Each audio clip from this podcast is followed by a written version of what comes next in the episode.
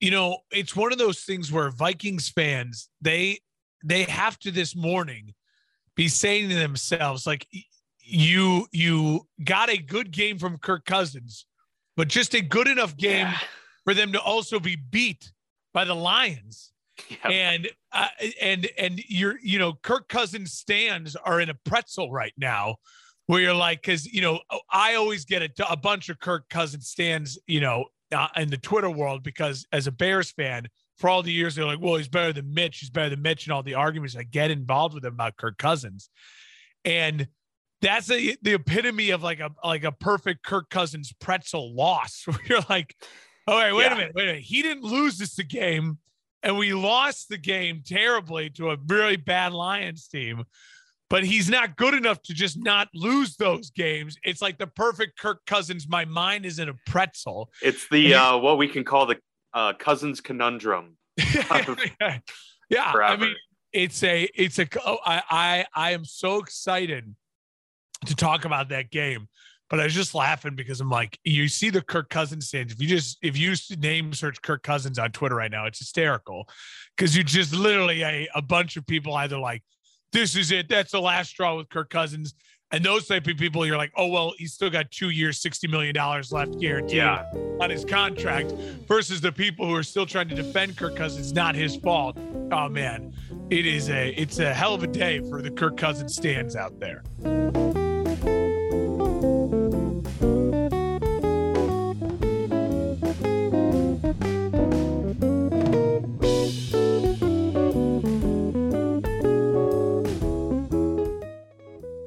It's the uh, epitome of what his career is, right? He's yeah, he's just good enough a lot of the time, and even uh, even when he plays well, though, they're not able to overcome some of just the you know mishaps of the team around him and stuff. You know, I actually I work with a diehard Vikings fan, and in in his uh, opinion, this was kind of the nail in the coffin for Zimmer in his mind. He's like he has been wanting for a couple years to move off of Zimmer, but I think for him this kind of lost the way they lost and everything.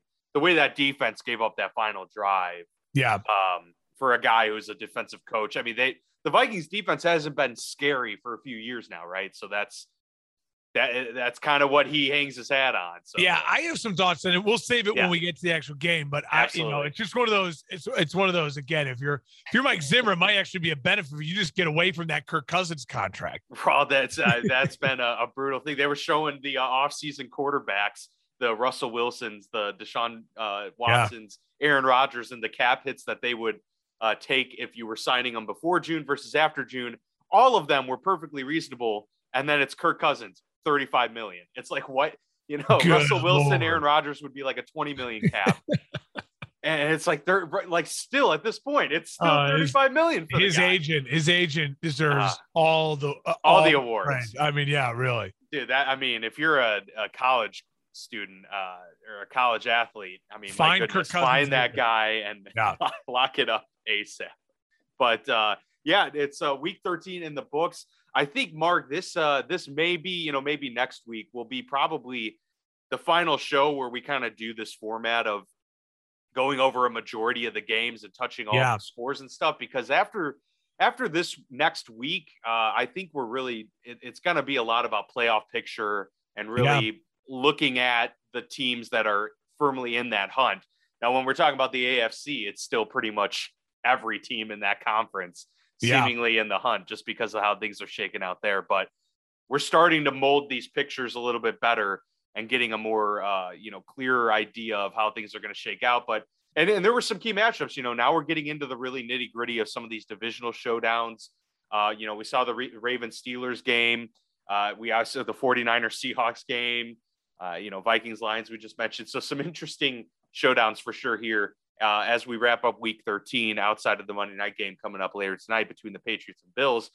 Which is another big uh, AFC East showdown. That that's going to have some implications for sure. Yeah, that game is huge, huge game. to me, it's the best game of the whole weekend, and we get it. Probably tonight. is. Yeah, absolutely. I mean, that's um that's an exciting one to kind of end the the week 13 slate on. But you know, we'll start. We'll try and backtrack all the way to Thursday. Mark, um, the Cowboys at the Saints you know, this game, I, I think there was some excitement coming into it because you didn't know what you're going to get out of Taysom Hill. And, you know, the Saints really had nothing to lose at this point. They didn't have Alvin Kamara again. So it's like, what are they going to be able to do? You know, they were five and six coming in, still had a, you know, a shot at maybe putting themselves in a playoff race. Meanwhile, the Cowboys like needed a convincing win. Um, and they got a 10 point victory, 27 to 17 over the Saints. And uh, Taysom Hill did look good. I think he's probably going to be the guy going forward for them. But uh, you know, the story really was, you know, they finally get Amari Cooper back. They had Zeke and Pollard fully healthy. They had CeeDee Lamb healthy again. You know, the Cowboys actually finally had, it seemed, uh, their entire wealth of weapons at the disposal. And so that seemed to play a factor in this one for sure. But, um, you know, they're able to run the ball well, and, and, and Dak uh, was able to do enough while the defense was able to ultimately win them that, that game. Did I mishear? Did you say Taysom Hill played well? I thought Taysom Hill played well. Yeah, absolutely. He had 100 yards rushing on the ground. He threw for two touchdowns. I mean, yeah, he was 19 to 41, but I'm I'm not With saying four well. interceptions. I, I, I understand. I, I get. oh, I no, get it. I, But but I- they weren't. all right. There were two of those interceptions. I I don't think I'd put on him necessarily, but I will say uh, Mm. I'm I'm not saying well just uh, in terms of like how I would evaluate well for, for Patrick Mahomes versus well like it, well for what Taysom Hill brings to the table. I think he did enough and he played well situationally. The yeah the four picks is terrible. I mean that's awful. Uh, but I still think that they're going to roll with him the rest of the season, even Well, if Trevor Siemian comes back healthy. I think Taysom Hill's going to be the guy because he at least inserts some spark in this team. Well, they and he still kept them somewhat in this despite throwing four touchdowns, which is crazy. yeah. Well, they But- paid him or four interceptions. like the guy in that weird way. I- yeah, you know, that's true. For me, you know, I said this. I mean, I don't know. I said this. You know, what what week did Jameis get hurt? I mean, I said it like four or five weeks ago. Yeah, I was done with the Saints at that point in time until they proved to me that they were going to go to that conservative Drew Brees, just dink and dunk offense that protected the ball and uh, played elite defense like they have been the past two years with Drew Brees. And they just haven't done it at all. I mean, the, the Saints are. Uh, the, the Saints are just falling off the map. It's a five game losing streak at this point in time. Uh, they they were just to show you how good they were playing. The Saints are now only at a minus two point differential, and they're on a five game losing streak. yeah, so that's kind of crazy. It is crazy. I mean, they were playing at a really good elite level. And, uh, you know, I think this makes the case for Jameis to have a job next year. I don't know if it's with New Orleans or whatever, but to see how the Saints have kind of fallen off the map, I do think it helps Jameis if he comes back healthy with that knee injury. Uh, but otherwise, yeah, I mean, the Saints to me are, are very much dead in the water. And if Taysom Hill, you give him the next, you know, couple games to figure out, hey, is, you know, the five or six games to say, I don't think he's the guy going forward. I think Sean Payton needs an elite quarterback. He needs an elite Oh quarterback yeah, coach. definitely. Um, but I think that you know he can prove that he is uh, in that Taylor Heinicke class of like, no, you want this guy as a spot starter, a backup, a gadget type of guy. Um, I think he's still got all the the time in the world to prove that. For Dallas, give them the credit. Nice road, uh, nice road W. And I and I'll just say this: I I think um, if I if I'm Dallas, if I'm a Dallas Cowboys fan, you're you're beat up a little bit and and and you're what you're realizing is that Amari Cooper is is way more important than you real originally thought. I think, and that the Dak's numbers Yeah. with Amari in versus with Amari out, he's a different quarterback. And remember, before they traded for Amari Cooper, was it in the middle of the season two years ago? I want to say it was 20, 2019 season. Yep. They were like, what were Sounds they? They were right. like 0 and 4, and he was struggling. And then Amari Cooper turned around for them to make that run later in the season. And then obviously last season, his numbers and the way, well, you know, early on putting up big numbers, but then getting injured. And so for this season, I mean, he really has been a different quarterback with or without Amari Cooper. And that always was my complaint about Dak was that Dak is reliant on other guys to Yeah, be able to absolutely. be an, be an MVP candidate. And that's fine. There's that's majority of the quarterbacks in the NFL, but you can't pay then Dak Patrick Mahomes money where it's like, you know, those guys are better because of Patrick Mahomes. Right. They elevate um, everyone yeah. else around them. Yeah. But a nice win for Dallas, going to stop their skid and a, in a, you know, a, a beating up on a, on a, on a wounded Saints team with Taysom Hill, who just was easy pickings for them. Let Taysom Hill run the ball. You know what I mean? Let, like, like, like, I mean, he's, he, he's affected. There's a lot of quarterbacks. Yeah. That would want to be what Taysom Hill is, but they can't yeah. do it. I mean, there is something uniquely talented about the guy. Like oh, he, of course, he's he's way more versatile than probably you know than than several players in this league. So I'll, I'll give him that yeah. credit. I will probably retract the played well. That I I probably miss did not phrase that properly, but I thought he played well for what was expected of him coming into. I guess I I you know I, I and I don't think that's t- I don't think that's terrible to say. I just think for my when I watched that game, my immediate thought was like he is not the type of quarterback that you want starting 16 yeah. games as a. But he he also like had finger issues, which looked like like he wasn't well, going to be able to throw. But again, again that just goes know. to show you what they value out of Taysom Hill game. Yeah, to be a starting quarterback in this league, you have got to be able to beat teams throwing the football. And if your quarterback gets the same injury, basically Russell Wilson got, and you just put a giant like middle school kid hits his finger in volleyball on it, yeah. on it, and you still have him go out there. They just don't value him as a as a throwing threat anyway. So right. um, yeah, I know we're spending a lot of time in this game to start, but you know, good win for the Cowboys to kind of right the ship again, especially as the football team has been hot. And, you know, now all of a sudden that division got really tight over the last three weeks somehow. And uh, so nice win for Dallas. Yeah. And, you know, before we get into the Sunday slate, I just want to pose this to you. There are two teams in the league because you mentioned point differential. There are two teams in the NFL right now with a negative point differential that have a winning record. Mm. Can you think of who those might be? All right, I won't cheat. I was just about to okay. look. Okay. Uh, negative point differential, but winning record. Yeah, and one of them is only negative one. So it's I mean coming into the week they were so they it was it was much bigger. Um, but this week they they balanced that out a little bit. Uh, but yeah, one is negative one, the other is negative forty two. Winning team, so winning record winning over five hundred. Over five hundred. Steelers. The Steelers are the negative forty two point differential, which is wild. And uh, then uh, um, they're at six, five, and one. The uh, other team is second in its division. Second in its division, the Chargers. It is the Chargers. Hey, yep. They, I think they, they were like neg- negative they thirty. They, they, do play these close games. Yeah. Yep.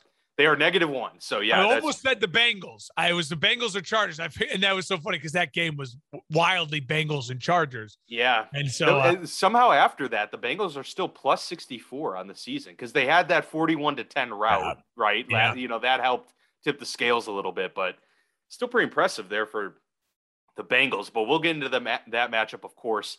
Uh, let's start with the with the Sunday games and the one o'clock or noon games, if you will.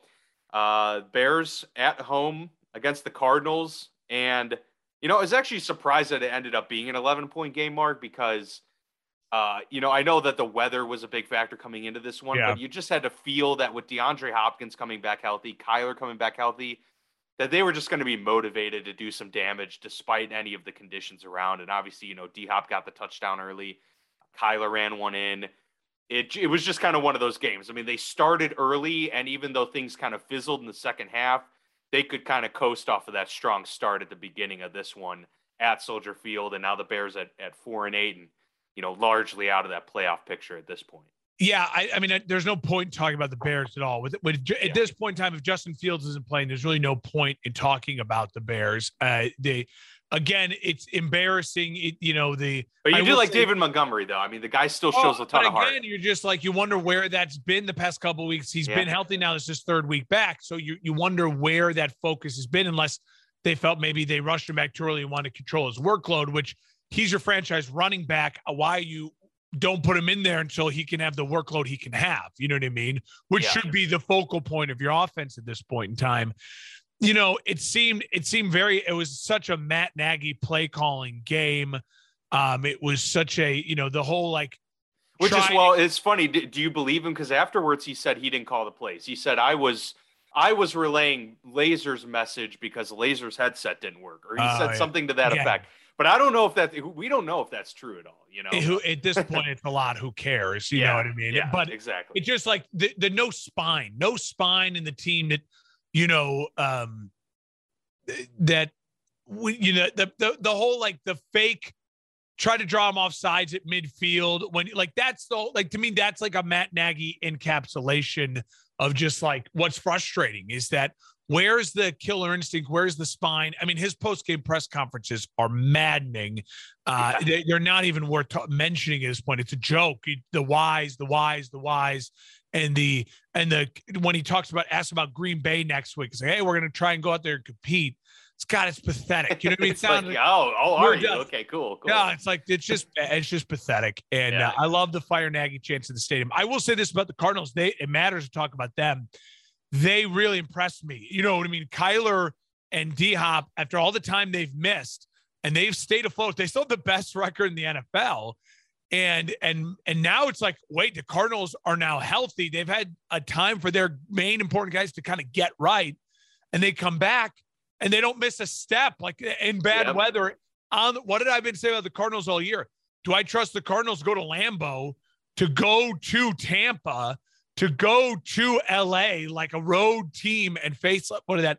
It doesn't even seem like that's going to matter at this point in time. If he feels like they're going to have to, they're going to be at home in the comfort of their own home in Phoenix, and they, they just haven't missed a step. And maybe they've uh, had a you know extended long bye weeks for their guys to get healthy and uh, uh, it, the Cardinals could be scary. I'm very impressed with the Cardinals. Obviously, the Bears aren't great, but bad weather on the road, coming back from injury, uh, for them to be clicking that way against a a town, you know, a, a, Bears team that it's not the Jaguars, it's not the Texans. Yeah, and it's got a d- decent yeah. defense. You know, they yeah. got playmakers. It was impressive. Um, they, it was set up for the Bears to play their physical style. You know, the traditional um, Bears type of game. It's your weather at home. And yeah, the Cardinals wow. to put up 33 points, that was impressive. James Conner's been incredible for them this year. He really he he has given this team that physical element that maybe it's missed the past couple of years. A lot of people calling them finesse. Now they can run the ball down your throats as well if they want to. Not to mention he's been explosive out of the backfield. Uh, he's been a huge integral part of like their success so far. And I think Mark, what we saw that made this Cardinals team so dangerous is what they've been able to do the past month, winning with a guy like Colt McCoy and no DeAndre Hopkins. I think getting those victories in the midst of all of these injuries where other teams have really fallen off, you've seen if someone misses one key playmaker, they seem to just completely, you know, drop off. The Cardinals have sustained that success, and that's what to me makes them most dangerous because they're clearly it's more than just their playmakers. It's built within the framework of the team. That's what's made them so good. So yeah, 10 and 2, they're the team to beat right now, not just in the NFC, but in the NFL. Uh, the Buccaneers go on the road to the Falcons and get a 30 to 17 win. You know, Brady was uh, his signature self in this one. He threw 51 times, but was uh, really efficient. 368 yards, four touchdowns for him. You know, Fournette had had his opportunities as well that they got him involved, and you know, the Falcons had an opportunity here to kind of get themselves to 500 and and start to, you know, maybe make that push in the in the wild card race. But now it's you know the Bucks running away with the division. Falcons now pushing themselves pretty much out of that playoff picture unless they can uh, you know muster up some late season heroics. But yeah, this was vintage Brady and Gronk, obviously a, a big yeah. He is he.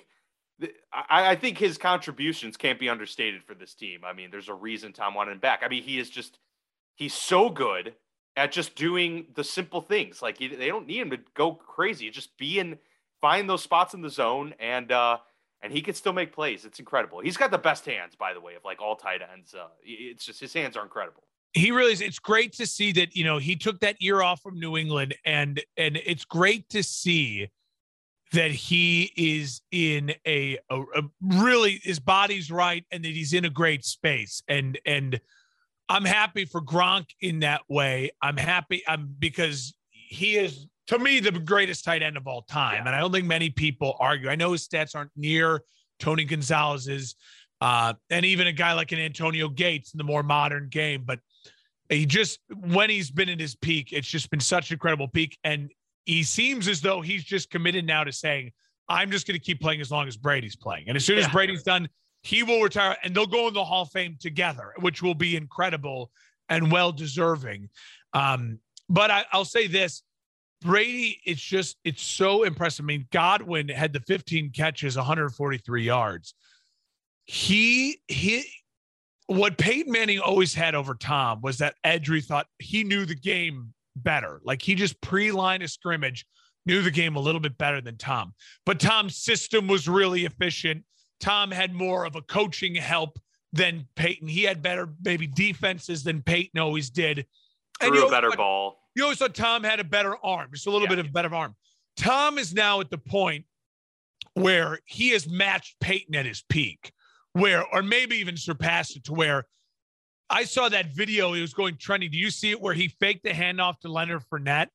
It was. Oh yeah, and told and him like, cover two, cover two, yeah. cover two, and like and Fournette make, gets a huge gain on it because he's literally telling like, and I don't know if other quarterbacks have done that, and I'm sure there have been, but it's now like Godwin in his big game is such a great example of Brady. Brady just going, oh, it's going to be Godwin's game, and I know exactly why it's going to be Godwin's game. Wasn't it Godwin was any better today? Like he's been up and down. It's all of them have up and down all seasons because he just knows, oh, this team does this poorly, and this guy's going to have the matchup today that I yeah. like. And he finds yeah. it. And it's incredible. And so uh, kudos to them. The only thing I'll post to you is for if you're the Atlanta Falcons, Matt Ryan, his contract becomes way more digestible to trade and move.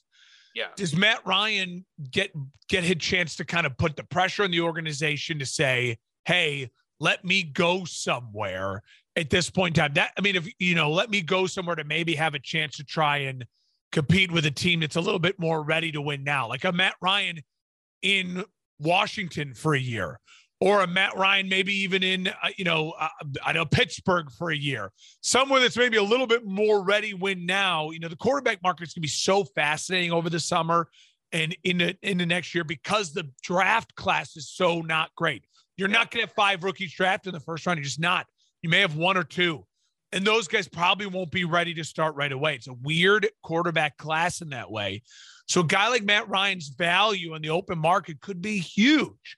And does he have a chance to say, give me maybe a ready now, a little bit more of a ready now situation? Maybe New Orleans, maybe know, New but, Orleans. but it's within that division. Yeah, it, it's within really division, hard. but like They'd Carolina and New Orleans could could be good fits for him. But I, yeah, they have to give up a ton more.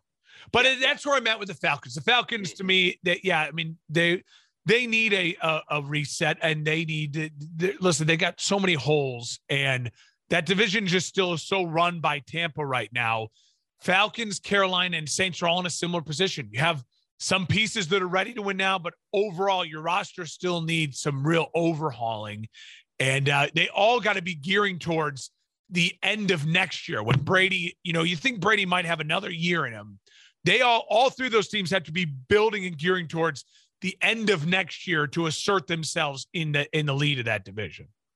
Yeah, yeah, you got to try and set yourself up to win pretty soon because yeah, the opportunity will come at some point. I mean, I, I don't know. I mean, maybe Brady will play till he's 50. I'm not sure, but yeah. Yeah, I mean that, that that will be fascinating to see kind of how things shake up. I mean, even maybe some of the teams that are going to move off of their quarterback, maybe Seattle, wants to do a, a thing where they give Russell Wilson away and try and bring Matt Ryan into transition. You know, quarterback market is going to be interesting yep, this offseason. Definitely, definitely could be a lot Denver, of moving pieces. Yeah, you know, uh, there's there's gonna be a lot of. There are options. There are options. Yeah. Uh, the Chargers go on the road, Mark, after the Bengals, you know, put a huge, uh, huge can of whoop ass on the Steelers last week. They come back at home against the Chargers, and the Chargers are the ones that almost put you know put a forty burger on them and almost double them up on the scoreboard 41 to 22. Herbert dynamite, especially in the first half on this one. Yeah. But really, Mark, it seemed like it was a lot of offensive mishaps in this game. That was the story. It was Ja'Marr Chase dropping a 80 yard touchdown or whatever it would have been. Yeah. And that turns into an interception. Ekeler fumbled twice in this game. Joe Mixon fumbles late. That turns into a defensive touchdown. So, I mean, that's the margin of error is pretty thin. And that defensive touchdown for LA was really kind of what put the icing on the cake and kept this one from being out of reach. Meanwhile, Joe Burrow, what dislocated his pinky or something like that, yeah. he appears to think that he's not going to miss any time. That would be big for the Bengals because obviously they're right in the thick of it. Um, but yeah, a lot of gaudy numbers in this one, but also a lot of mishaps offensively too, which kind of makes you feel like, can we trust the Chargers to make a deep run? And can you trust the Bengals to make a deep run? Because they're capable of dominating, but they're also capable of really making some lethal mistakes. They're the six and seven seed, both these teams right now in the AFC yeah. playoff picture. And I think if you would have said to Chargers and Bengals fans, I think especially Bengals fans, back in August 1st of this year, that through 12 games, you'll be seven and five in the playoffs. And both your quarterbacks, uh, you know, your quarterback, your young second year quarterback, are both going to have moments where it's like, wow, they've just been impressive this year. Uh, I think both these teams are having such similar seasons, and we haven't really spent time comparing them yet. They both have won big blowout games. They both have gotten blown out. They both have had wacky losses and bad losses, but they both have had really good wins. Um, you know, the Chargers beat the, the Chiefs earlier in the season. Hey, that's when the Chiefs were down. The Chargers took advantage of it. Like you get you you find those opportunities. The Bengals did it to the Ravens, but the Bengals also lost a weird game to the Bears. You look back and you're like, gosh, that, that's one you wish you could have had back. So both very interesting seasons. This game was very much an encapsulation of this season for both these teams, too. Bengals down huge early. They come back. And then it looks like by the end, the back score, like it's not even close, where the game was close going into the fourth quarter. Um, I'll say this. I think it was a weird miscue game. Both these teams, I think, you know, I had the Chargers as the seven seed, and I had the Bengals, uh, I believe, right around 500, but not in the playoffs. Right now, the Bengals, I think they've already like are two wins over their win total in Vegas to start the year. I think there's somewhere around like five wins, five and a half wins. They've already over. They both these teams are doing above, I think, expectations at this point. You know, they're young yeah. quarterbacks. They're really playing well. They're young coaches, seemingly like headed in the right direction. And uh, I I hope we get a lot more Burrow versus Herbert battles for years to come. It, it's fascinating and fun, to, fun watch. to watch. I love it yeah. when these young quarterbacks from that same class. Uh, you know, we thought we were going to have that in the AFC with just Watson and Mahomes, and just don't know now with with Watson and everything. So it's fun to get it with Burrow and and Herbert. And I will say too, like when it comes to the offensive makeup, you know, there's a lot of criticism, and I was proud. I was in that group too, where I really thought the Bengals needed to prioritize protecting Burrow over getting another weapon. But yeah, you know, and despite the you know the drop in this game, Ja'Marr Chase has, has made a big difference for this team. So you know, looking back now, you can understand kind of you know maybe what their thought process was because this like both of these teams will scare you going into playoffs. Like you don't want to play either of these offenses because they could go off. You know, yeah. and so that's well, they're playing with house money. When both, if, both, if either of them or both of them get in the playoffs, weren't expected to be there playing with house money. I think I said it when the Bengals drafted Ja'Marr Chase. I know I'm I know I said it. Um, I just don't know exactly when we talked about it, but it was before the season. And I said, you know, one of the things you got to remember if you're an organization like the Bengals, sometimes you just have to draft someone who you believe is going to be a star because it's hard to get stars yeah. to want to be there as a free agent. But I mean, the Bengals, you know, when they drafted Ocho Cinco, they like you can then keep them if you keep them happy and you give them a quarterback. Uh, AJ Green, you kept him there for so long, and him and Andy Dalton, you got to the playoffs like three years in a row. I know they never ended up doing anything, but that's how sometimes organizations like that have to think about the Clevelands, the Green Bays, the Cincinnati's uh, you know, maybe even the Minnesotas at times like that. They're not free agent destinations. The Jacksonville Jags, you know, they they have a little bit of the Florida no state tax thing going for them. But you know, when you're not in these non destinations, sometimes you say to yourself, "Hey, we can convince an offensive lineman to free agent move his family here. I don't know if we can convince a Ja'Marr Chase in five years to come yeah. here when he's a free agent."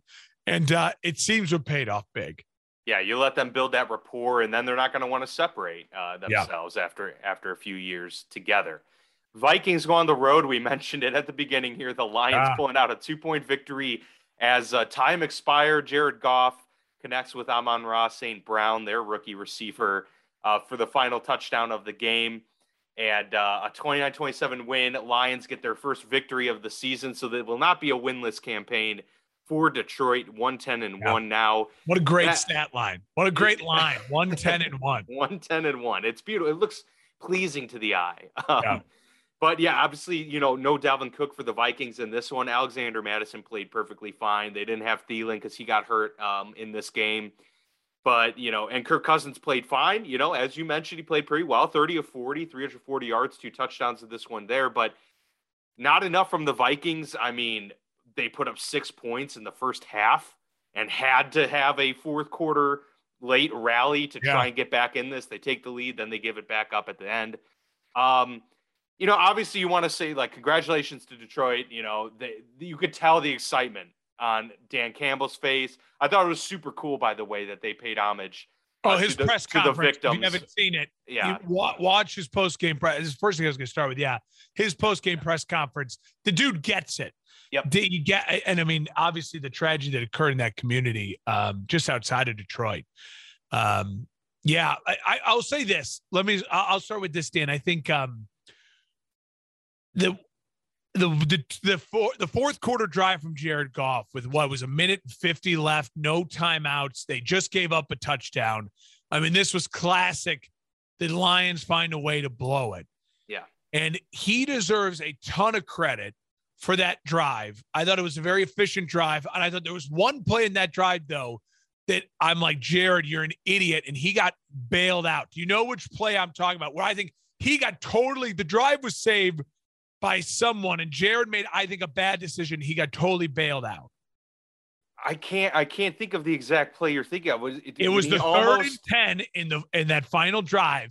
He dumped it off to the running back with the last name starts with I, and I would I'm going to butcher it, so I'm not going to. Oh yeah, yeah, Igwa Igwa Buke or something. Like that yeah, and he yeah. makes the play. Not only does he get the first down, yeah, to get out of bounds, though, with right? his yeah. speed to get to the sideline, but yeah. he gets 11 yards, 12 yards on a third and 10, no timeouts, and gets out of bounds. I mean, that like. That was huge. That was you're huge. a Lions yeah. fan. You're screaming at the TV, get out of bounds, get the first down. Like, I mean, and Jared, I thought it was the one bad decision he made on that drive, but it ended up being the biggest play of that drive because you can't throw it in the middle. That was still, what I mean, third and 10, and they were, I don't, I think they were not even at the 50 yet. I mean, they, like, and there was already down like uh, yeah, 20. it was like right near midfield. It looked. It was like. already down like a minute ten, a minute twelve. I mean, it was like holy hell, Jared. Um, but what a find in the end zone. Hockenson felt like he was open the play calling for Minnesota at the end of the game, that was pathetic. I mean, they knew they had the only thing they couldn't do is give a touchdown. Field goal didn't matter. Right. Uh, I don't know why they didn't try to bring pressure. If I were them, I would have just made Jared Goff doesn't have the arm strength to like just try to get after. Yeah, him. force him to beat you yeah. with you know his pre-snap reads. Essentially. Yeah, and they just didn't do it. And again, I think that goes to Mike Zimmer. Uh, I'll focus on the Vikings now. They're a good team a lot like the Falcons in a way, where you're just like, man, they can beat you, but they just they seem right now like there's no juice in the organization. It seems right now like Mike Zimmer doesn't like his quarterback. It seems like Mike Zimmer, I think Mike Zimmer will go somewhere and have a very good continued coaching career. Uh, kind of like a Ron Rivera. I, I think he's a I, I think Mike Zimmer's a very good NFL coach. I think Mike Zimmer's been has a front office who has done him no favors for signing Kirk Cousins to the contracts he has. They have and and hamstringing the organization in that way. Um, and I get it. Mike Zimmer's type of guy that wants to run the football and be a you know an offense like that. So a guy like Kirk Cousins doesn't make mistakes, you know. But you're you're only as good as what your front office gives you to work with as well at times. And it just seems like it's run its course. I think he's been there for eight, nine years now at this point in time. They've had some playoff runs, the Minnesota Miracle, but it just seems very much like this. The ju- there's no juice and they're running out of juice. Yeah, that's that's essentially what it is. You kind of feel the air kind of coming out of this team really over the past like year or so. I mean, ever since the Minnesota Miracle, it's felt like this team yeah. Has kind of just lost its edge and its spark. You know, it was it's it's a fun team at times because they do the Justin Jefferson's Jefferson electric and uh, you know Thielen's obviously very good. Cook, Dalvin Cook when he's healthy. Yeah, and you know Kendricks is probably one of the better you know off-ball linebackers in the league, and you got Harrison Smith. Like they have dudes. It's just this team, you know, more often than not underachieves in key moments. I mean, this is a game you needed. Not only are you in the thick of the race here, yeah, but it's a team that that hasn't won a game and it's your divisional opponent. It's um it was just kind of a double whammy. I mean, we may look back and say this is the moment where the Vikings just lost it completely and the wheels fell off. We'll see if that happens. I mean, Dalvin Cook may not be back for a little bit. So um yeah, that's going to be tough for them to kind of overcome. Difficult loss. And uh, you know, good for Detroit. They, they they get that monkey off the back. There's a go- video going viral. Jared Goff's girlfriend, who's uh, absolutely stunning. Uh, she's on. She was doing a Sports Illustrated like swimsuit shoot, like mm-hmm. uh, photo shoot, while that game was going on, and someone told her the streak is over, like the Lions won, and like her, she just like starts losing it, like freaking out, like so wow. excited. I think they're engaged nice. at this point in time, but uh, yeah, you know, it's one of those where um, it feels good for Detroit. I feel so happy for Detroit. Detroit, yeah. I've always had a special place in my heart for the Lions in Detroit, and um, I I have no love for the Vikings. So seeing them to be the ones that yeah. fall to the Vikings, uh, that it is uh, to to fall to the Lions is, is pretty great. And I, it's easy for the Vikings ownership to say we're moving on from Mike Zimmer when you lose to the Lions. Right, right. That's very true. Even if he's not the uh, the entirety of the problems there in Minnesota. Um, also fitting for Detroit to win in that way because we've been talking about the fight and the ne- you know the will and the never giving up that they've had yeah. all year. It was fitting for them to have a fourth quarter drive to win it as time expired. Final point in this, I am very fascinated to see that the Lions the next time they play. Like, what does this win do for them? Yeah, yeah. Like, because they have that's been in close games, and that's another thing we talk about, like point differential. I mean, I'm going to try and pull back up here really quickly. I may the, still um, have the yeah, Lions. The Lions, for being is what they are, uh, are not nearly as bad as what you think, especially compared to like the Jets. Well, okay, uh, so or they the, or the Texans. They have the a negative 113 differential, so I guess yeah, it's, it's that's better ideal. than that's better than Atlanta, who's yeah. five and seven. That's better than um, the Jaguars, the the Texans, and the uh, and the Jets, who all yeah. have more wins than the Lions. Like they, it's just one of those things where we've they're not the weeks. worst team in they're the league. Not the worst team in the league. Yeah. So now them finally getting a win, what will this do for them? Who knows? I'm not 100 percent sure, but uh, it, it'll be interesting to see. Giants go on the road at Miami and oh, love this game a team that started one in seven is now six and seven in the yeah. Miami Dolphins, which is incredible. They had a seven game losing streak. They lost now, to the Jags in in London. Yeah, yeah. I mean, it's it's been a pretty crazy turnaround, a, a quick turnaround for this team. Scott Hanson of the Red Zone said that only four teams in NFL history have started one and seven and made it to six and seven. So I mean, it's it, it tells you the, the the rare company that they've been able to, to enter into, and, and Brian Flores completely redeeming himself after just a brutal, brutal start. Yeah, the defense is playing great, um, and you know things are starting to click. Like Tua actually manages this offense pretty well, and in this game he threw 41 times, able to get an 11 point victory. I know it's the Giants, but we're talking about Giants defense, especially defensive front that's decent. Um, so that was impressive from Miami, and then for New York, I mean, honestly, I, they had Mike Glennon, so it is what it is.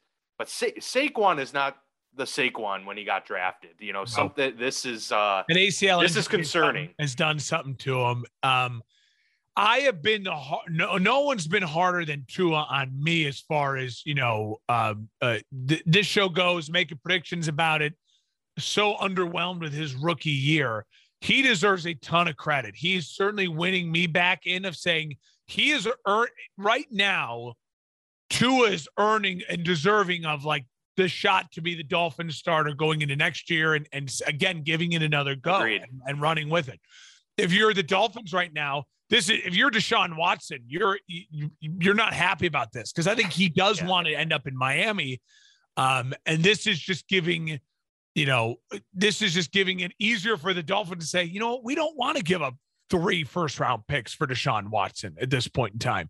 If Tua is able to do this, I will say the the um I agree with you everything on the Giants. I've been off the Giants for a while. You know this. I, Joe mm-hmm. Judge is he's come back into what I thought he would be going into last season. Remember, I was very low on Joe Judge, but he kind of surprised me. Now it's all coming back in the form of what I thought Joe Judge would be. That feels good for me. Um, I will say this though, the Giants are. I mean, they're a bad organization. They're just bad. I mean, yeah. you you the Bears are bad, but they've been to the playoffs two times in the last you know the last four years in the Matt Nagy era, and have had a ton of turmoil and, and frustrations. A bad bad draft pick at quarterback and bad coach to mesh with your draft pick. The Giants, it doesn't seem like Daniel Jones is the guy. Doesn't seem like Saquon Barkley is the guy. Doesn't seem like their head coach is the guy. They've been one of the most losing franchises in the league over the past five years. Uh, they're they're yeah, that's five straight eight loss seasons for oh, for, for the New York Football Giants. That's yeah. crazy. They're becoming the Jets. I mean, they really are. Football's bad in New York right now. Final thing I'll say is the Dolphins are a great example of uh, the NFL should use into combating people like me who said, don't add a seventh playoff team and don't add a 17th and 18th game. I was always against expansion of the playoffs and expansion of the season. I still, for the most part, am. I still think the sense of urgency and the less is more thing is really real. You see, you see what happens with baseball, NBA, hockey. We don't give a crap about the NBA going on right now, even though my Bulls are amazing. Because yeah, it's like, well, it's not even Christmas yet. Who cares? It doesn't matter.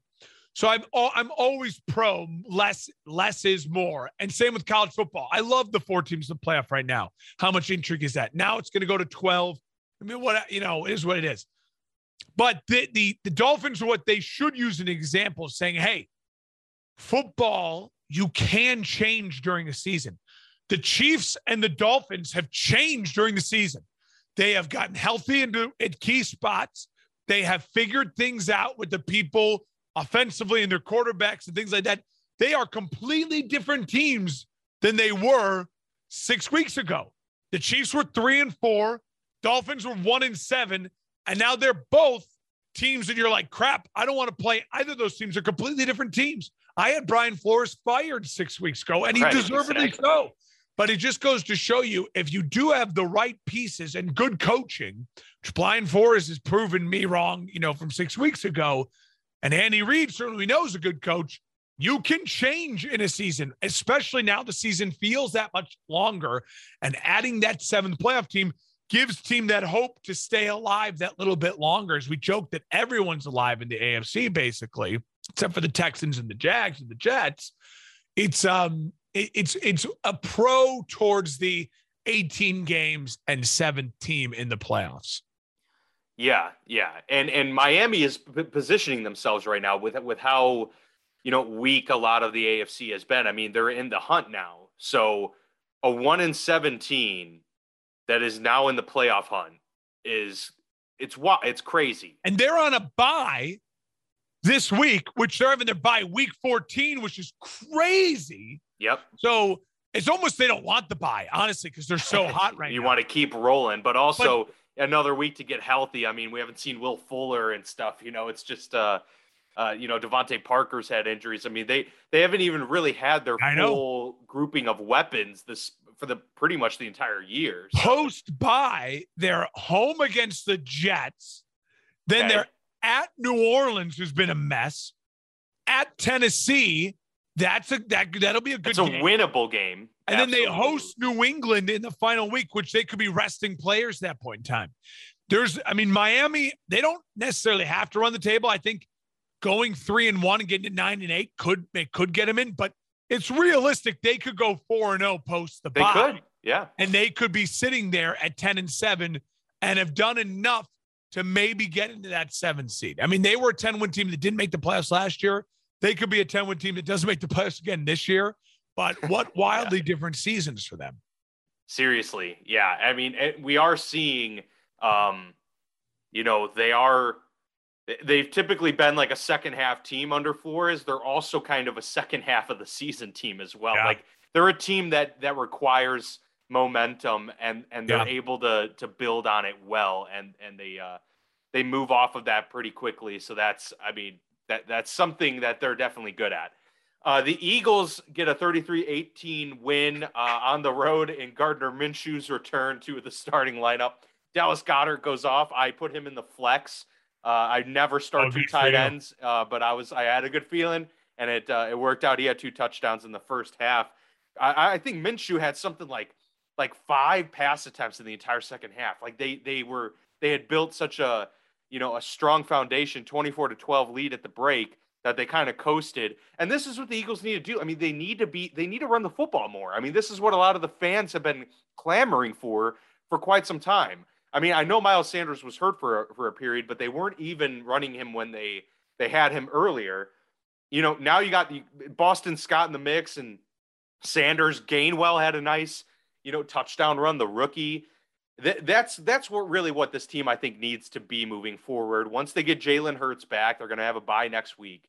Um, but I'm I'm curious to see just kind of what your thoughts are on the Eagles because yeah, it was it was the Jets, um, but they could have put it could have been a stinker, you know, and and Philly puts themselves back to six and seven in a division that's relatively a toss up outside of Dallas.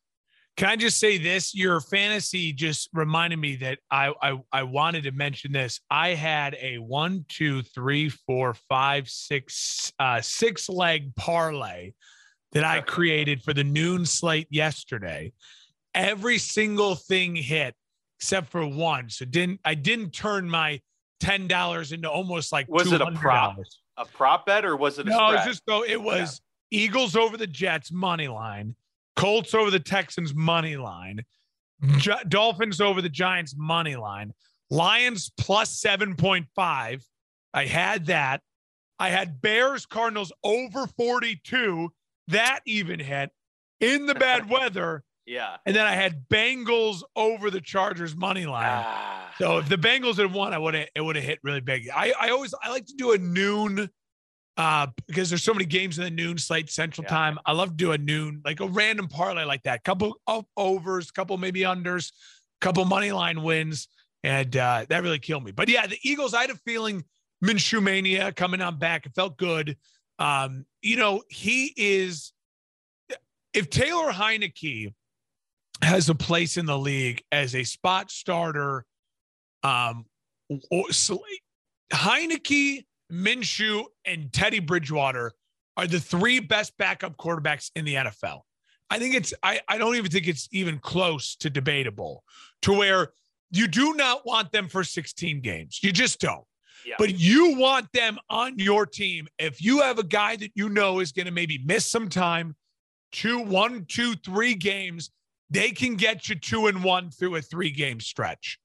Um, Jalen Hurts, I would argue, is probably the fourth guy in that group, you know, at this point in time in his career. I think Jalen still has a chance to maybe be a guy that you could start 16 games with, especially if you're paying him at a very reasonable rate. Um, but the way Jalen plays, because he's such a running threat, you need a guy, you need a good backup quarterback. And uh, it's great to see a Gardner Minshew get a chance to play for the Jets, I mean, this is predictable. Their defense is terrible. Uh, Zach Wilson is addicted to throwing interceptions. And if you're a Jets fan, though, at this point in time, it's a lot like Bears fans. Um, the season is now all about the development of your young quarterback and just watching your young quarterback. So uh, there's not much to say there. And for the Eagles, they're a team that their offensive line, and when they way run the ball they have weapons, they could be a Matt Ryan. They could be a Russell Wilson. They should be in the Deshaun Watson. I mean, that division is is not as competitive. You know what I mean? Like, yeah, it's a no, winnable division. They have a is. good offensive line. They developed and drafted a good offensive line.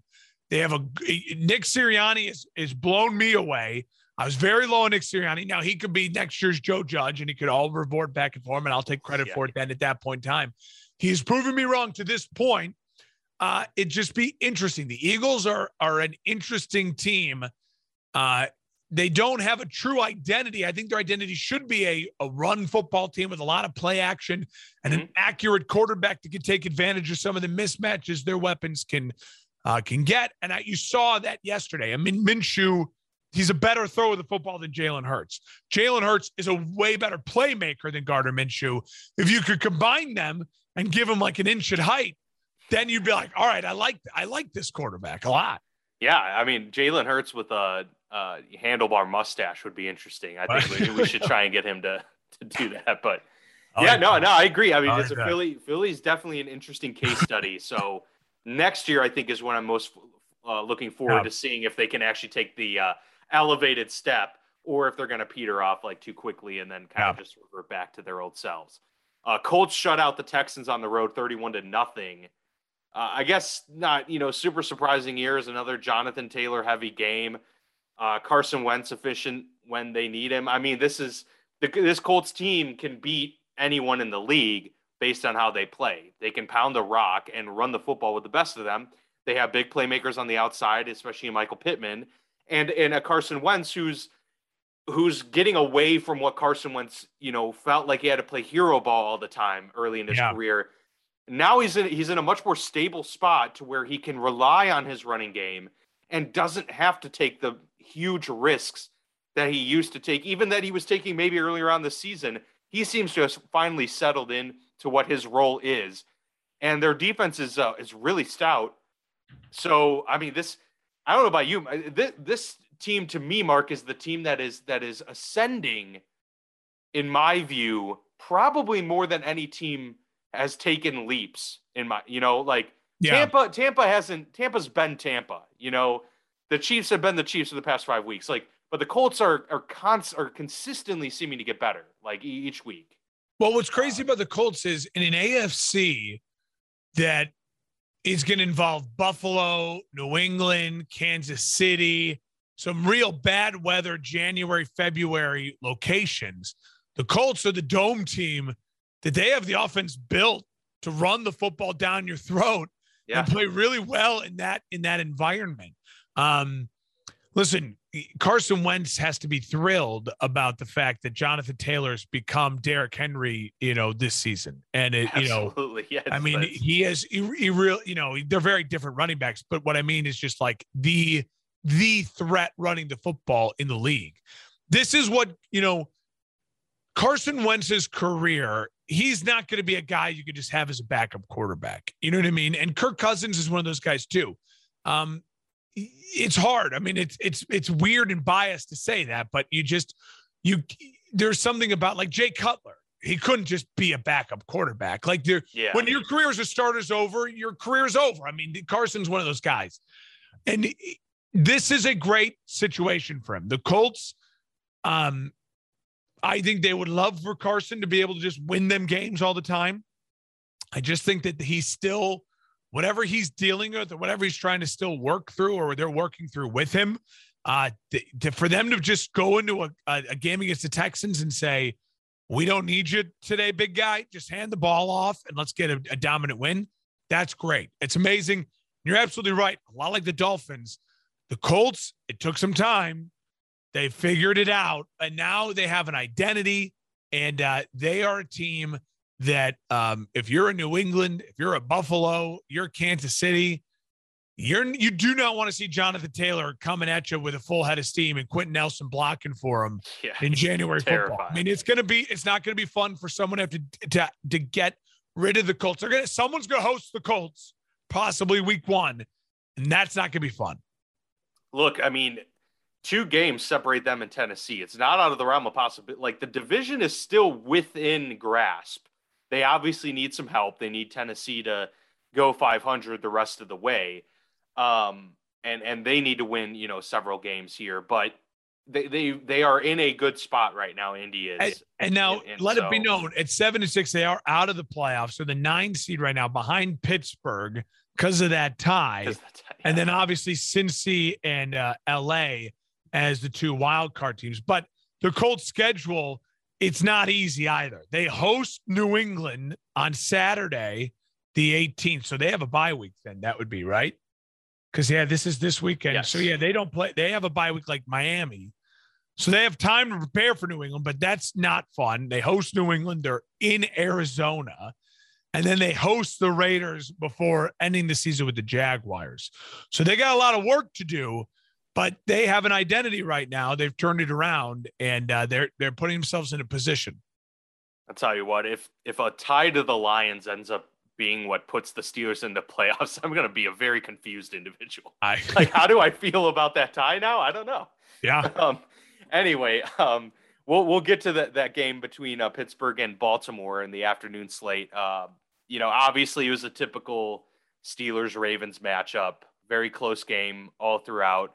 Steelers play Lamar Jackson better than anyone in the league. They just they do they, they have a very good way of containing him, not letting him beat you with his legs, and also just getting them all out of sorts. They they can confuse him uh, better than a lot of other teams. That was obviously the case in this one. They sacked Lamar seven times. That was a career high for Jackson. Uh, meanwhile, TJ Watt now has 16 sacks this season. Uh, just crazy production from yeah. him. And that's having missed a game. Uh, so the Steelers get a one point victory, 29 to 19. You know, obviously, this was a fourth quarter situation. Big Ben gets uh, his fifth fourth quarter comeback this season uh, and 11th against Baltimore. 17 fourth quarter points from Pittsburgh ends up kind of being what what uh, gets them over the top here. Uh, but obviously, Baltimore at the very end of the game gets the touchdown because they had a minute and a half left, and Boswell kicked it out of bounds. So the Baltimore Ravens got the ball at the 40 with a minute and a half to go. They get a touchdown, go for two, and uh, it's just out of the reach of Mark Andrews. A good play call, yeah, but it was just just that bit out of the reach. And so the Steelers hang on for the one point victory in what is likely Ben's final home game against Baltimore because of that report coming out earlier this week, which was not a coincidence. He did say this last, his last season playing quarterback for the Steelers. Well, that's that's what the the report said. There's no, yeah. I, I guarantee you, Ben would be stupid to not to he, not. He is not going yeah. to play for another team. He's said it his whole career. He would never play anywhere else outside of Pittsburgh. It would be so out of character. And let's be honest, who wants who's yeah. going to want Ben next year? No, and it would be you know? stupid of him to do it. You know, I'll give the floor to you. I want I want a lot of your thoughts on this game. I'll say this. The Ravens are really confusing to me right now. And they they and I, I think part of it is because what what I it has to be is that their own division plays them really well. That division is a I think the AFC North may be the most unique division in all of football in that way. And you know, it is very much a physical division. And I know you say all the cliches that like throw the records out when these two teams get together. It does seem that way for all the teams that division. I mean, even the, the Browns played them really well, you know, two weeks ago, and then the Browns get them again, and the Bengals blew them out, but then they blew the Bengals out. Um, and part of that has to be is the division. They are more accustomed to the speed of Lamar Jackson probably than anyone else. It has to be something like that. It just has to be. And that when Lamar comes to town and you haven't played him in a year or you've never played him, it's shocking. And yeah, that it just throws you off. Yeah. So I will say this. It's not surprising to me that the Ra- I predicted the Ravens to win that division. It's not surprising the Ravens are where they are. But the Ravens don't feel like a Super Bowl team. They don't even feel like a team that could win multiple playoff games at this point in time. But it does it doesn't shock me the Ravens are ahead of this division because they have the best quarterback in the division, playing the best football uh, and so it just kind of makes sense. You know what I mean? You could pick a lot of mm-hmm. division winners based on, well, who's the best quarterback in that division. And the Ravens have the best quarterback in that division. So, yeah, I'm not shocked they're at eight and four and they're, you know, you know, they have a chance to, you know, have a home field playoff game in week one uh, of the playoffs. But do they scare me? Do I think that you got to look out for the Ravens at this point in time? No, they got time to turn that around and get right, get healthy. But they just don't scare me.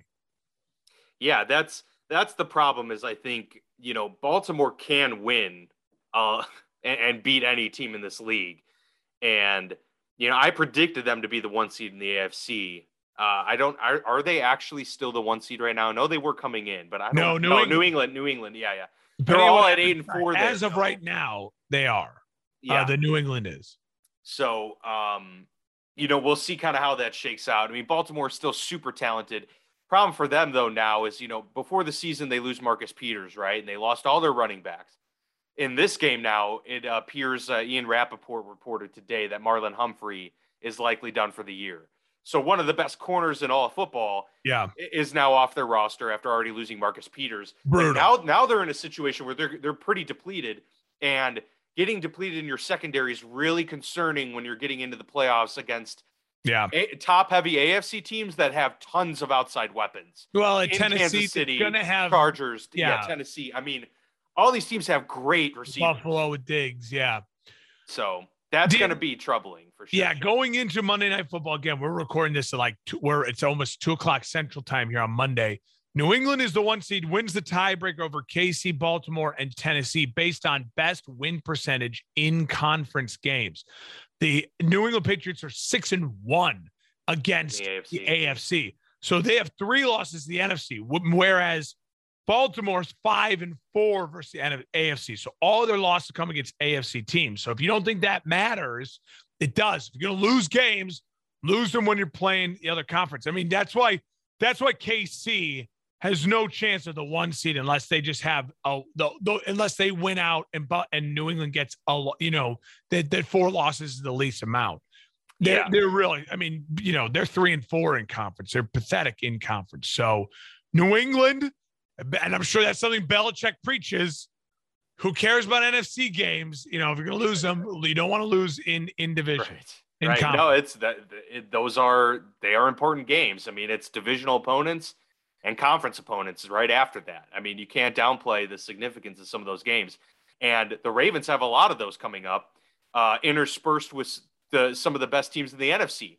They have the they go on the road at the Browns next, then they play the Packers, then they go to Cincinnati, and then the Rams, and then end the season with the Steelers. Like they don't have an easy game moving forward. So the the, no. the Ravens are in like I'm not saying panic mode, of course. They're eight and four and leading the division, but they need to like they need to get a couple convincing wins here.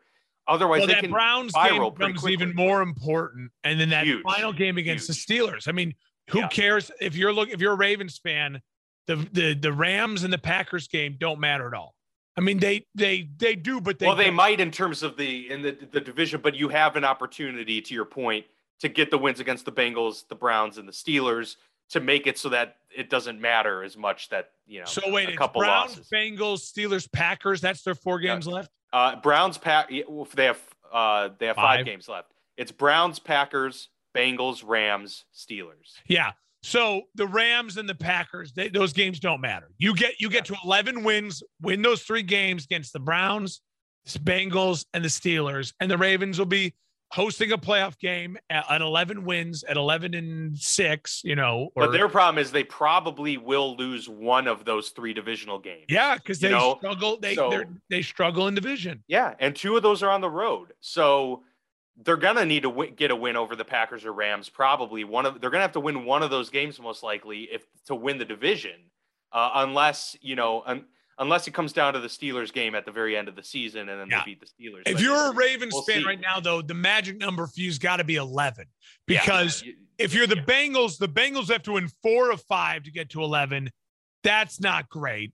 The Steelers would have to win five, five of five to get to 11. And the Browns, where are they at? They'd have to win five of five as well to get to 11. So your magic number is that 11, three of five. Can you go three and two over the next five games? And they I, can. They, can because they have Lamar Jackson and John Harbaugh.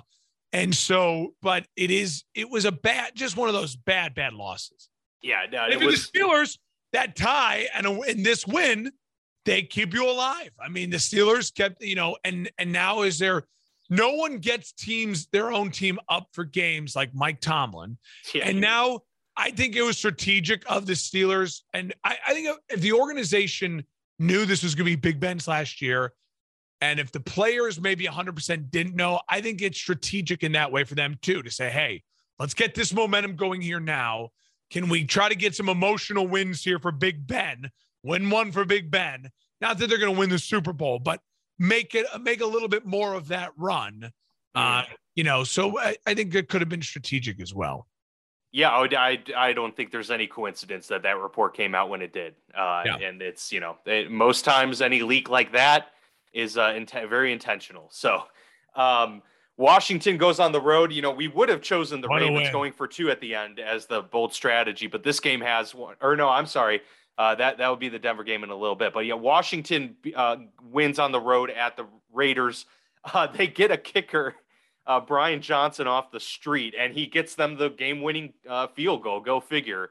Uh, 17 to 15. Raiders spiraling out of control. Meanwhile, Washington is uh, salvaging its season. Listen, if you're the Washington football team and you didn't play ACDC when he walked on to like make that kick, oh, shame on you. You missed yeah. an opportunity there. Um, I will say this. I mean, talk about a team a lot like the Dolphins that we we've compared we compared the Dolphins and the football team to each other five weeks ago when they're both in the toilet saying, Yeah, these were teams we both expected for their defense to carry them to play turnover free offense and you know be competitive in their divisions. Yeah. They weren't and, and, and, to coach uh, out coach yes, other teams. They yeah. weren't that, and now we have five weeks later. They are exactly that. I mean, the football team's on a four game win streak, and you can't. There, there's some luck involved, but I mean, they beat the they beat Tampa Bay fair and square with that incredible drive. And Taylor Heinicke is young Ryan Fitzpatrick. I mean, he is makes magic, does enough. You don't want him for 16 games. You love him if your quarterback is prone to go down for injury. You love him for that. Or you love him if you're an organization that needs spot starters because you're in a transition with a young quarterback or something like that. He's building himself that career. Minshew is as well.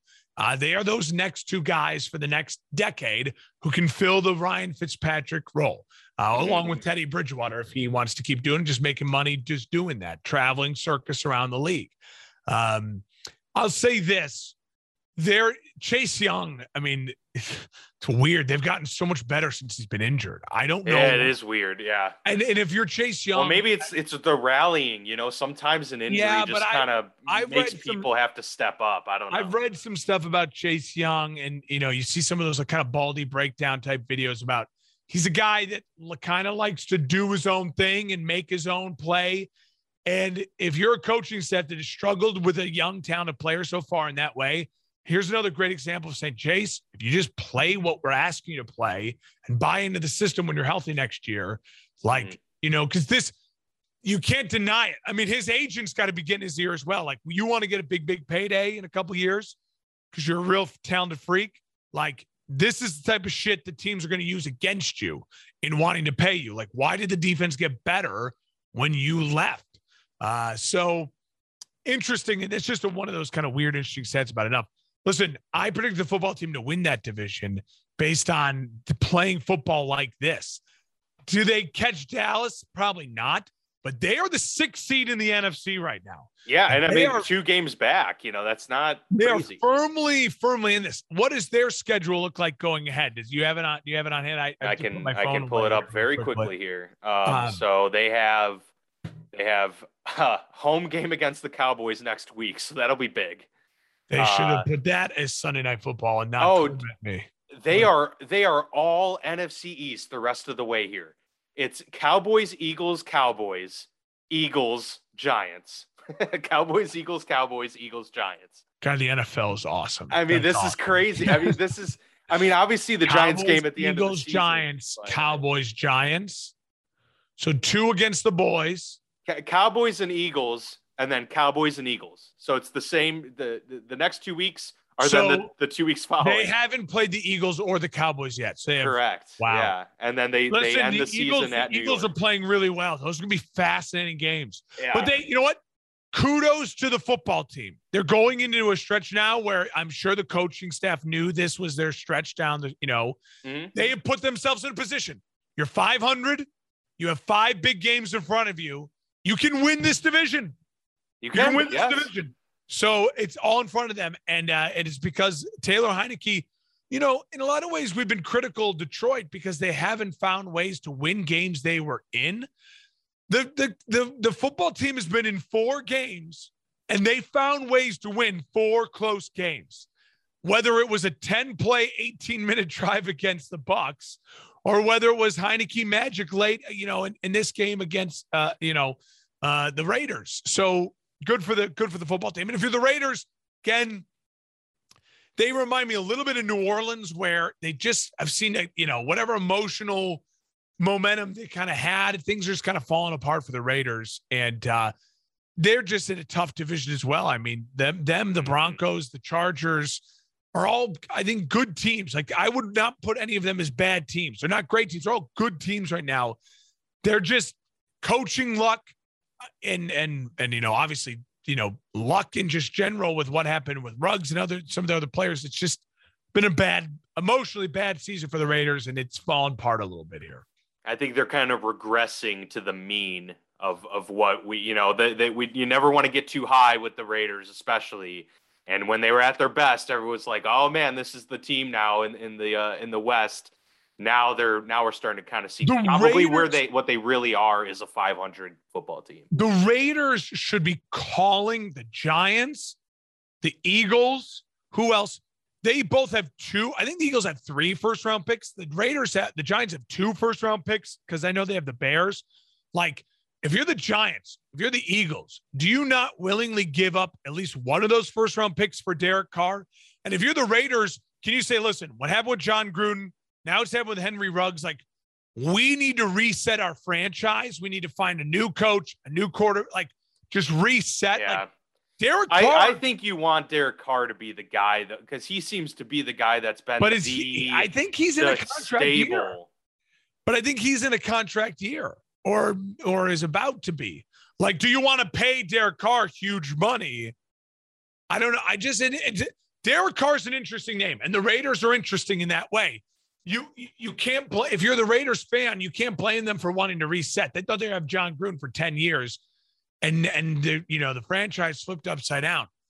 I'm just saying that's the type of interesting offseason storyline stuff we'll talk a lot about that I think if you're if you're one of those teams that has multiple first round picks and you've just the Giants and the Eagles and and you know uh, the football team, like I mean, they all feel like they could be win now, compete. And and if you're mm-hmm. Derek yeah. Carr, you say to yourself, all I got to do is beat Dak. Like Dak's the bar in that division, right. and his contract's ungodly. Like I'll take $25 million to go be the football team's quarterback. I'll take $25 million to go be the Eagles quarterback and just compete against Dak. You know what I mean? Like that's yeah, a, yeah. That's, I, that's, that's absolutely a possibility. Um, yeah, I looked it up. He's uh, contract year will be next year, so he's he's locked so up for one more year. So I, am just saying those, those yeah. teams have a lot of first round picks, and and Derek Carr is is at this point in time seems like a you know attractive, attractive option yeah. as opposed no, to a, absolutely rookie quarterback option. if you have all these first round picks.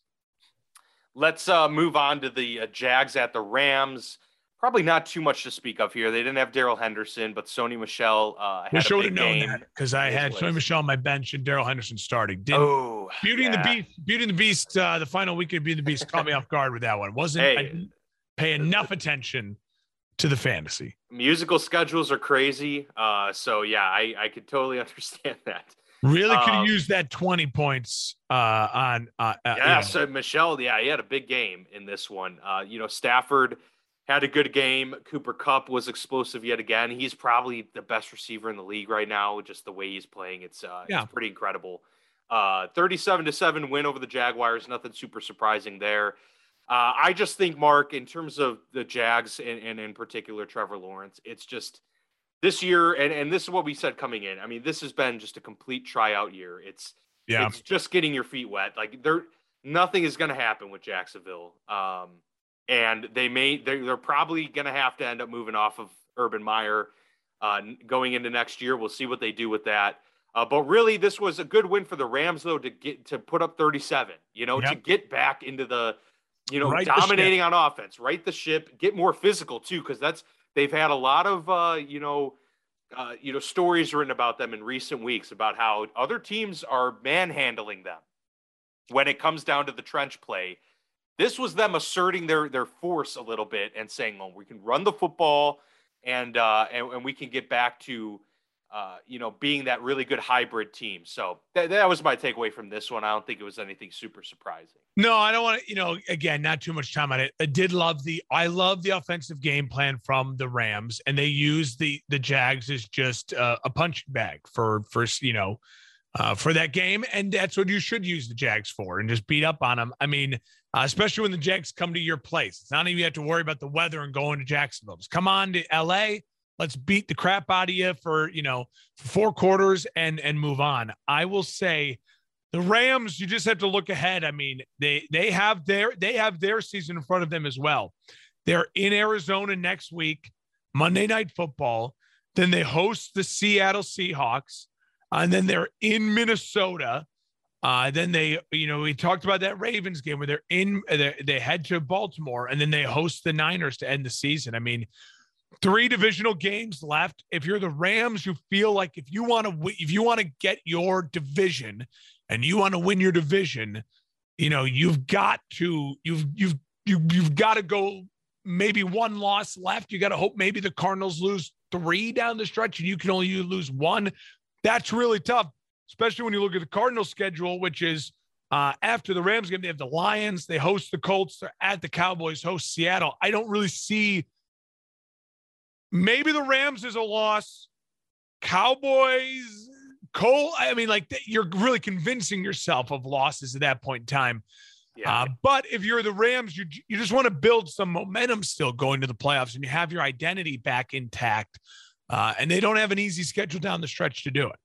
No, and they're just coming off of a three-game losing streak. So, you know, now now not only time to stack wins, but to stack wins against divisional opponents is huge. I mean, really, in my mind, next week is make or break for LA in terms of the yeah. division. You know, if they, if they lose next week, then now now you're fighting Division's for wild. Over. Yeah, you know, it's over. completely over at that point.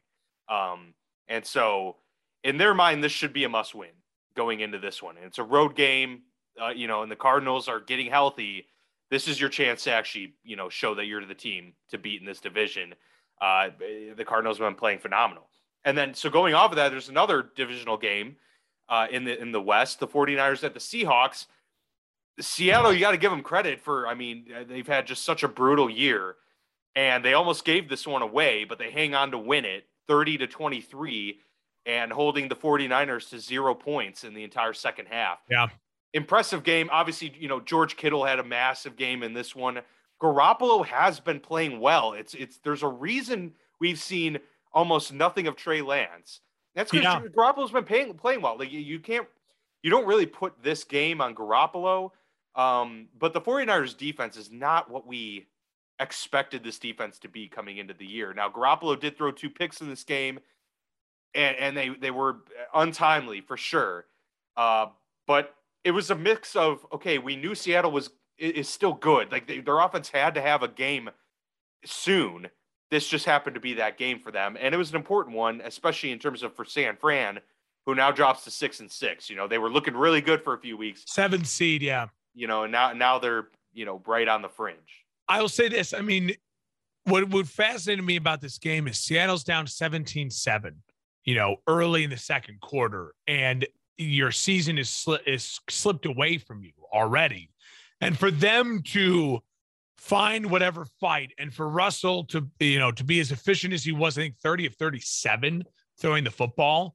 Um, I heard on part of my take earlier this morning, and I, la- I laughed out loud. They were talking about like, you know, it's been officially now eight weeks since Russell hurt his finger, and here we are now eight weeks later, and Russell's finally playing good football. It's like, well, duh, here's yeah. the sign. Like the doctor, you know, you rushed him back. some time. I, I, you know, and not saying uh, not saying that Geno Smith would have been, you know, better and they would have won, you know, more, more games, but you know, sometimes it's it's like trust the doctors. You know what I mean? I just was laughing at that. And I think it it's maybe a, a simplification of what it is that you just play well. And again, these divisional games, it's so smart in the NFL to schedule a lot of late divisional games and early divisional games because teams can find out what they are early against their division and then late let them let them fight it out. Who who can win their division?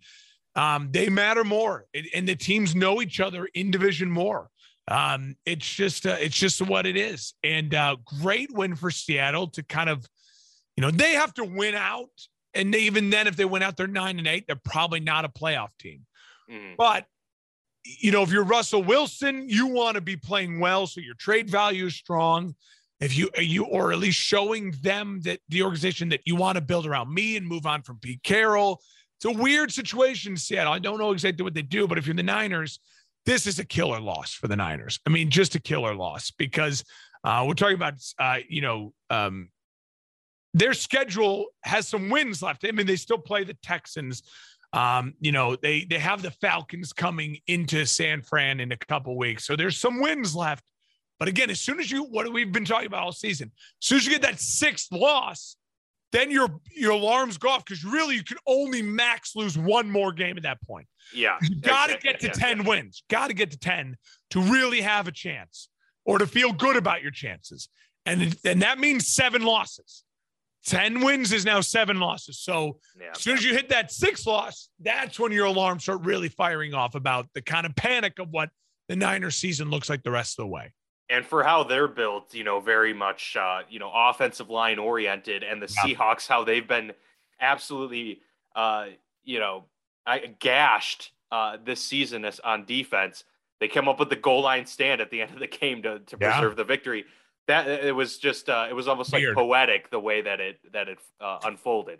Uh, finally, Mark to wrap things up, the Sunday night game, Chiefs edge the Broncos 22 to 9. A bit of a strange game, you know, obviously the Chiefs offense still seemed really underwhelming in this one. Somehow Daniel Sorensen gets a pick 6. It was just one of those deals. Yeah. Um, you know, the Broncos ran the ball well in this end zone. What's that? He James hardened it. Yeah, he did. Exactly. Yep, yep. He yep. sure did. Um, you know, the, the, Broncos can run the ball well, and they did in this game, but uh, you know, just it just wasn't enough. Uh, and and we'll get to the bold strategy, you know, uh, a little bit later. But just your initial thoughts on you know the Chiefs winning because look, I mean, it is a divisional game. The Broncos are better than they get credit for. They're six and six now. I mean, they had a good defense, so like I still say that's a good win for Kansas City. Like even if it was you know, didn't look pretty. They they won ugly. So so what? Yeah.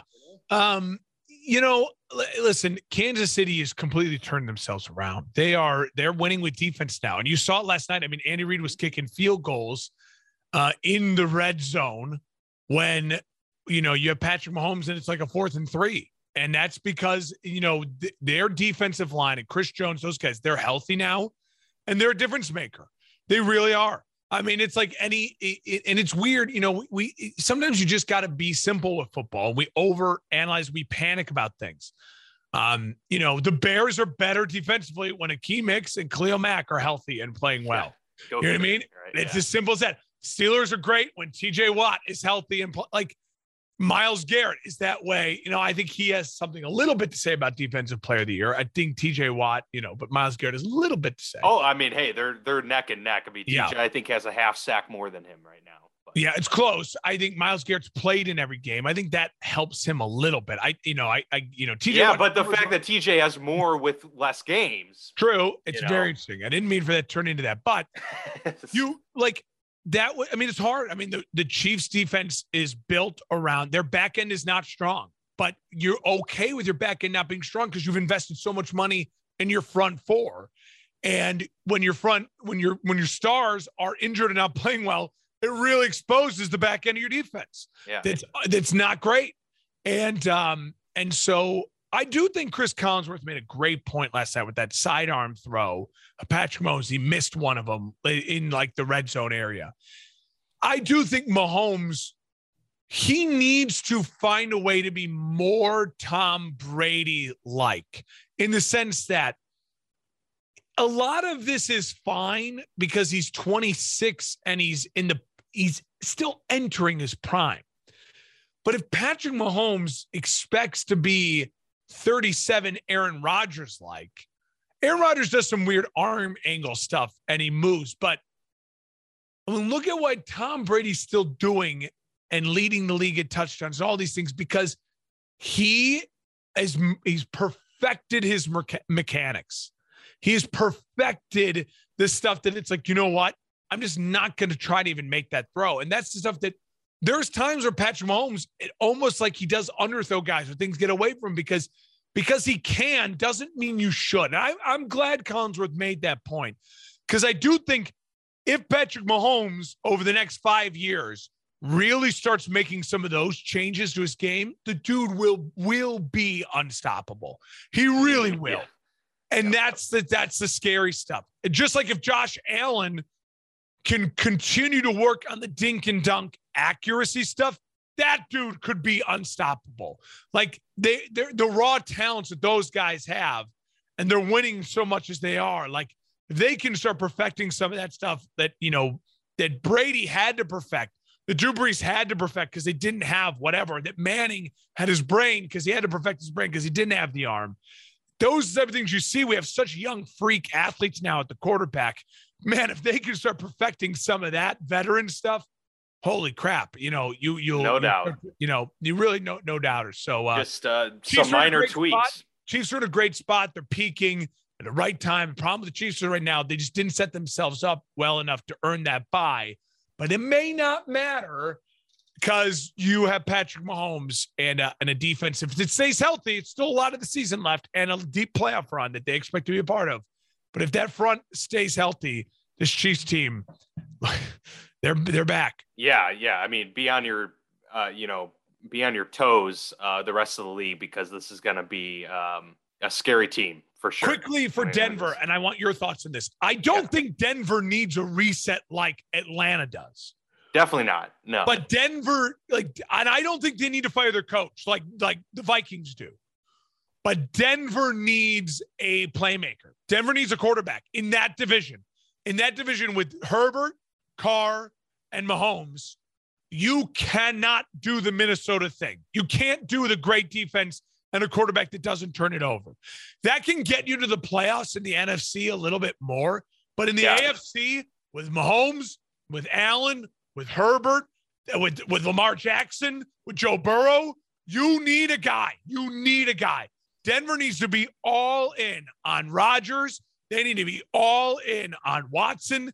They need to be all in on, on whatever the star young quarterback in the draft is. They need to go out and find the guy.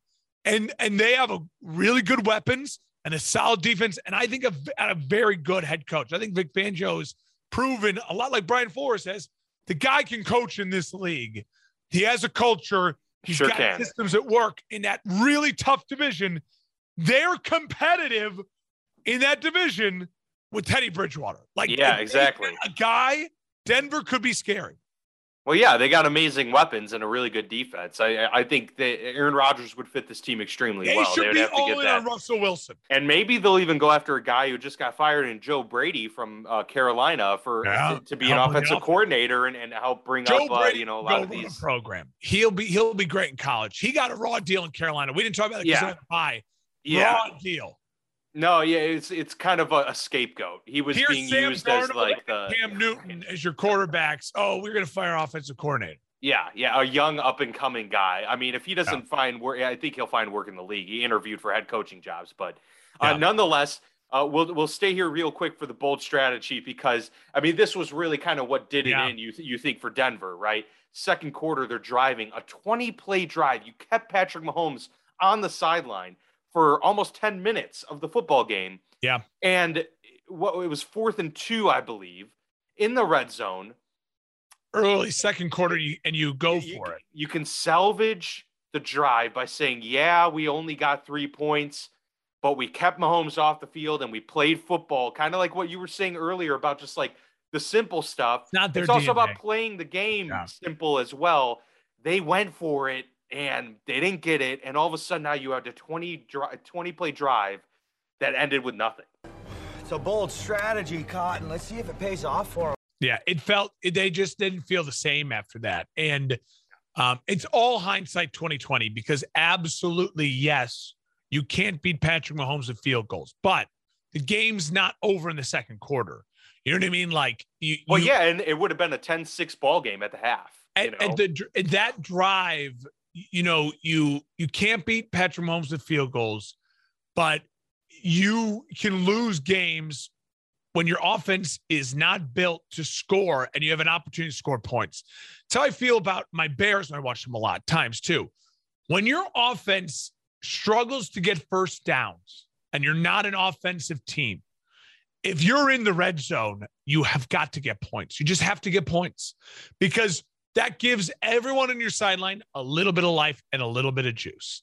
And it, and it, I know it's not a touchdown, and you may still lose the game. They probably are going to lose the game anyways, but it gives you enough of that life and enough of momentum to say, hey, the next time we get the ball, you know, even if they scored a touchdown the next time the Chiefs touched it, You you know you had a really good productive drive. Let's try again. Like let's you know, it just was. It seemed like a killer.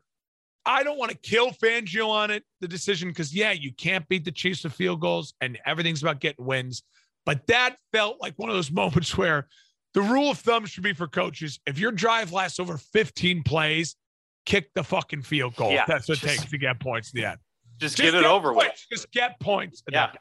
Yep. Just take it, accept it, and and move forward. Uh, to finally, just real quick, any any thoughts on tonight's matchup? Obviously, it's huge implications. Uh, tiebreaker in the bum, AFC bum, East. Bum, Bills are seven and four. Patriots are eight and four, and this one's in Buffalo. um, love Buffalo. Love, love Buffalo. Not They're because, getting three points right now. Not because of anything strategically. Uh, no, no real strategic thoughts on the game because you don't come to me for that. Uh, I love Buffalo because I don't, I can't mentally have New England be back like this. yes, yeah, yeah, We're not mentally, ready for it yet. Mentally, as a fan of the National Football League, uh, I need Buffalo to win this game. I just do. Um, no, I, I will say if, if I'm looking at it, Buffalo's at home. Uh, Josh Allen, as much as Bill Belichick gets credit for causing chaos for young quarterbacks, Sean McDermott's a very good defensive coach. And I, I do have some faith that Sean McDermott can have a plan for Mac Jones and what New England can do. And Buffalo, since the bad Jacksonville loss, which is just so weird now looking back at that loss, 9 6, whatever the bleep it was, they have been playing really a, a, good, more what we expect out of Buffalo. I think new. I think the, the thing is Buffalo's more explosive at home. I think this game means more to Buffalo at this point in time. And I think Josh Allen in the bright lights will have a big game. And uh, and again, a lot of this is based on me just needing Buffalo to win just for my own sanity. I could see this playing out either way for this one reason. It looks like and I'm looking at the report right now that there is going to be wind gusts of up to 50 miles an hour. Oh, that's that's so now attractive. that is so attractive. Josh Allen wins that battle because he has the arm strength to cut through wind way better than Mac. Yeah, Jones. but New England runs the football. But New England runs runs the football way better, and New England so, defensively is just better than Buffalo. So, so I I would probably. What's the over under? Hold on, I'm logging on to the the 41. I think right they had. I think it was 40 or 40 and a half. 40 and a half. I mean, I would take the under in this one. I I, I think it's going to be a very tight battle all the way. I 40, 41. Yeah, that's uh th- that's just tough. I mean, it you know, 21-20 gets you that, but it's just well, yeah, it gets you the push at least. You know, I, yeah. Or, well, yeah, but it's I'm looking at 40 and a half right now, but either way, um I, yeah, I don't know, man. This this game is very difficult to. I'm gonna go Patriots though. I just I think. Oh, listen. I, I mean, I, I, think New England's New England's playing better so football right now, but I, I, you know, I'm just gonna. Yeah, it's just it's. I hope it's a great game. I and I yeah. and I really I yeah. Mark need you know I hate speaking in the third person, but I'm going to remove myself from myself. People like Mark need the Buffalo Bills to win. Like people who are football fans like me, just you need Buffalo to win. Well, yeah, it'd be it'd be good for the league too because it would it would really make these uh, final games even more theatrical in Bills nature and more dramatic. So yeah, they they have three points, minus three. I don't know if I have them covering because honestly, I think the Patriots win this game. So I would probably take Patriots money line on this one if I were yeah. to bet at. But I would probably steer away because this is just this game could go either way. Um, I'll give the edge to the Pats though, but we shall see. Anything else, right. man, as we uh, wrap this one up? No, that's going to do it for me. I uh, I'm very excited to watch Monday Night Football, and I think that uh, I think that it's going. Uh, you know, we will be. I, I will. Oh, quickly, the Super Bowl plane. Um, there's oh, yeah, not yeah. much changes. The only thing that really happened was I added to first class the Cardinals back in first class because now that Murray's healthy, I you know it's what I said last week. I just wanted to see them back together and now they're back and they, they haven't missed a stride. So it's Packers, Bucks, Patriots, Chiefs, Cardinals. Patriots get to stay there because they haven't played yet. Business class Titans, Bills, Rams. Remember, business classes, I think they could win multiple playoff games if things go their way. Standby. I downgraded the Ravens to standby. I just don't. The Ravens are the Ravens are so shaky to me right now. I still think they're they're going to be a playoff team, but I just don't know if they can win playoff games. I added the football team, the Cowboys, the Colts, and the Chargers to standby, meaning they feel like playoff teams at this point in time. And uh, if they win a game, I wouldn't be shocked, but I, I they're not they're not Super Bowl contenders. Yeah, yeah. I, I actually I don't have too much uh, issue with any of that because we just you know the the Ravens haven't shown enough to to instill a ton of confidence at this point. So I would I, I totally get you on that one, and the others you mentioned are definitely teams that could be one and duns, but they will probably get there at least to the tournament and um, kind of see what happens from there. So. All right, good stuff. Uh, that's that will do it for our Week 13 recap. Thank you all again for for listening. We appreciate the support, and as we mentioned, you know, uh, in the coming weeks here, we're going to switch things over to to much more philosophical discussions about the playoff pictures and things like that. As uh, as some of these other matchups are meaning less and less as teams are completely out of the picture, while some of these divisional matchups are you know really ramping up. So we'll we'll keep our our focus on what matters here in the final month of the regular season.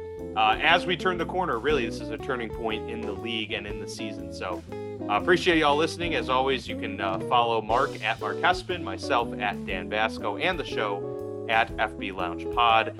And, uh, you know, just be sure to give us a like, subscribe on YouTube as well if you enjoy the show. Thank you all, and uh, we'll see you here next week.